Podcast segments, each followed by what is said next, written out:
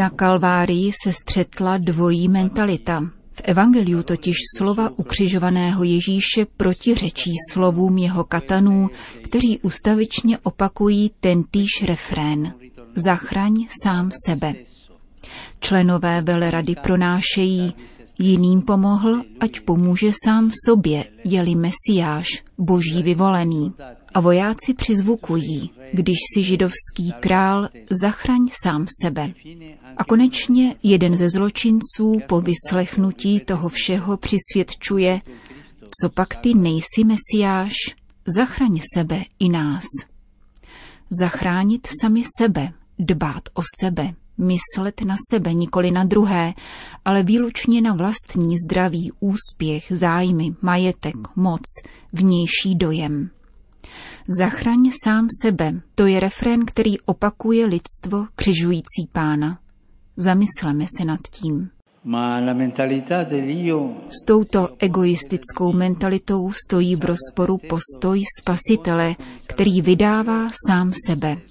V dnešním evangeliu se Ježíš na Kalvárii celkem třikrát ujímá slova, stejně jako jeho odpůrci. Ani jednou si však nic nenárokuje, dokonce ani sám sebe nebrání či neospravedlňuje.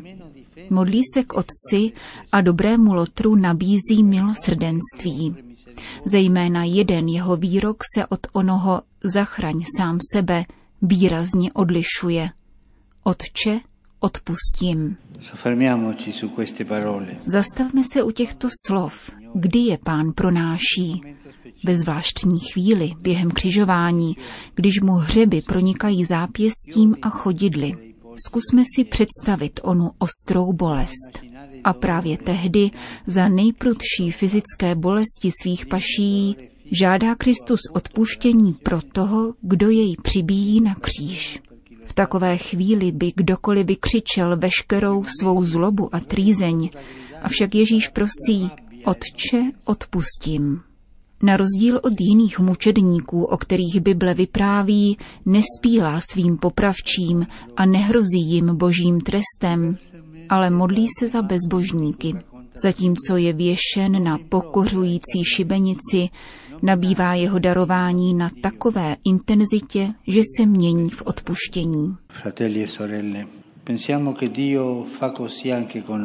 Bratři, sestry, pomysleme, že s námi Bůh nakládá stejně.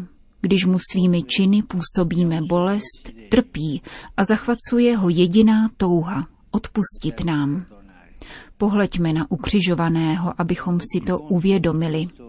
Z jeho ran, z o něch bolestných otvorů, vyhloubených našimi hřeby, příští odpuštění. Pohleďme na ukřižovaného Ježíše a zamysleme se nad tím, že se nám nikdy nedostalo lepšího slova než onoho Otče, odpusť. Pohleďme na ukřižovaného Ježíše, abychom zjistili, že se nám nikdy nedostalo laskavějšího a soucitnějšího pohledu. Pohleďme na ukřižovaného Ježíše a tak pochopíme, že se nám nikdy nedostalo láskyplnějšího obětí. Pohleďme na ukřižovaného Ježíše a vyslovme Děkuji Ježíši, stále mne miluješ a odpouštíš mi, ačkoliv sám sobě jen stěží odpouštím a s námahou sám sebe miluji. V oné nejtěžší chvíli svého ukřižování Ježíš prožívá své nejobtížnější přikázání, lásku k nepřátelům. Pomysleme na někoho, kdo nás zranil, urazil, zklamal, kdo nás rozhněval, nepochopil nás, nechoval se příkladně. Jak dlouho se zaobíráme tím, že nám tento člověk ublížil. Stejně jako se zabýváme svým nitrem, abychom si lízali rány, které nám zasadili druzí lidé, život a dějiny. Ježíš nás učí, abychom neuvízli v této sebelítosti a ublíženosti, nýbrž reagovali, prolomili jejich začarovaný kruh, odpovídali na životní hřeby láskou a na nenávistné údery promíjejícím pohlazením. Musíme si však položit otázku, jako Ježíšovi učedníci následujeme svého mistra, anebo se řídíme záštiplným pudem. Chceme-li prověřit svou příslušnost ke Kristu, zvažme, jak se chováme ke člověku, který nás zranil. Pán nás žádá, abychom se nezachovali tak, jak se nám zachce, či jak to dělají všichni, nýbrž tak, jak se On vztahuje k nám. Žádá, abychom zlámali okovy onoho, mám tě rád, když mě máš rád ty, přátelím se s tebou, když jsi můj přítel, pomáhám ti, když mi pomůžeš. A nahradili je slitovností a milosrdenstvím vůči všem, protože Bůh spatřuje syna v každém člověku, nedělí nás na dobré a špatné, přátele a nepřátele. Jsme pro něj všichni milovanými dětmi, které si přeje obejmout a kterým chce odpustit. I při oné pozvánce na svatební hostinu svého syna pán vysílá své služebníky na rozcestí, aby pozvali všechny lidi, bílé i černé, dobré i špatné, zdravé i nemocné, všechny. Ježíšova láska se vztahuje ke všem lidem, nikoho neupřednostňuje. Privilegiem každého z nás je skutečnost, že jsme milováni a bylo nám odpuštěno. Otče, odpustím, vždyť nevědí, co činí. Evangelium zdůrazňuje, že takto Ježíš promlouval. Nevyslovil tudíž tuto větu pouze jednou, ale hodiny na kříži se trval s těmito slovy na rtech a v srdci. Bůh neochabuje v odpouštění. Toto musíme pochopit, ovšem nikoli jen myslí, ale srdcem. Boha neunavuje odpouštět, ale nás namáhá žádat o odpuštění. Bůh nemá trpělivost pouze do určité míry, aby pak změnil názor, jak se to děje nám. Jak totiž učí Lukášovo evangelium, přišel na svět, aby nám přinesl odpuštění hříchů a nakonec nám dala přesný návod, abychom v jeho jménu všem lidem hlásali odpuštění hříchů. Bratři a sestry, ať se nikdy nenasytíme božím odpuštěním. My, kněží, ať nikdy nemáme dost při jeho udílení a každý křesťan při jeho přijetí a dosvědčování. Kež nás nikdy neomrzí boží odpuštění. Otče, odpustím, vždyť nevědí, co činí. Všimněme si ještě něčeho. Ježíš nejenom snažně prosí o odpuštění, ale také je odůvodňuje. Odpusť, protože nevědí, co činí. Jak to? Jeho popravčí předem naplánovali jeho usmrcení, zorganizovali zadržení i procesy a nyní na Kalvárii přihlížejí jeho smrti. Navzdory tomu Kristus tyto násilníky ospravedlňuje, neboť nevědí. Na tomto je zjevné, jak s námi Ježíš nakládá. Stává se naším přímluvcem.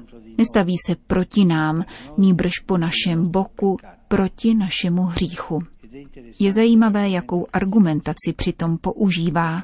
Vždyť nevědí. Ona nevědomost srdce je totiž vlastní nám, všem, hříšníkům.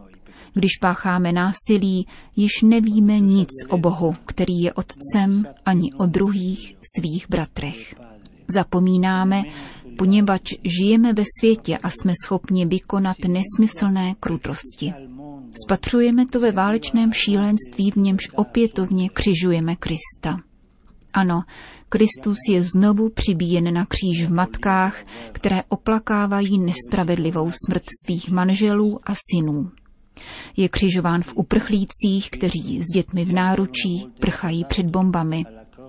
Je křižován ve starých lidech, kteří jsou ponecháni osamělé smrti, v mladých zbavených budoucnosti, ve vojácích posílaných zabíjet své bratry. Tam je dnes Kristus přibíjen na kříž. Padre, Otče, odpustím, vždyť nevědí, co činí. Mnozí slyší tuto neslíchanou větu, avšak jediný ji přijme za svou. Je to zločinec, ukřižovaný vedle Ježíše. Můžeme se domnívat, že v něm Kristovo milosrdenství podnítilo poslední naději a dalo mu vyslovit tuto prozbu. Ježíši, pamatuj na mě. Jako bych chtěl říci, Všichni na mě zapomněli, ale ty myslíš i na ty, kdo tě křižují. U tebe je tedy místo také pro mne.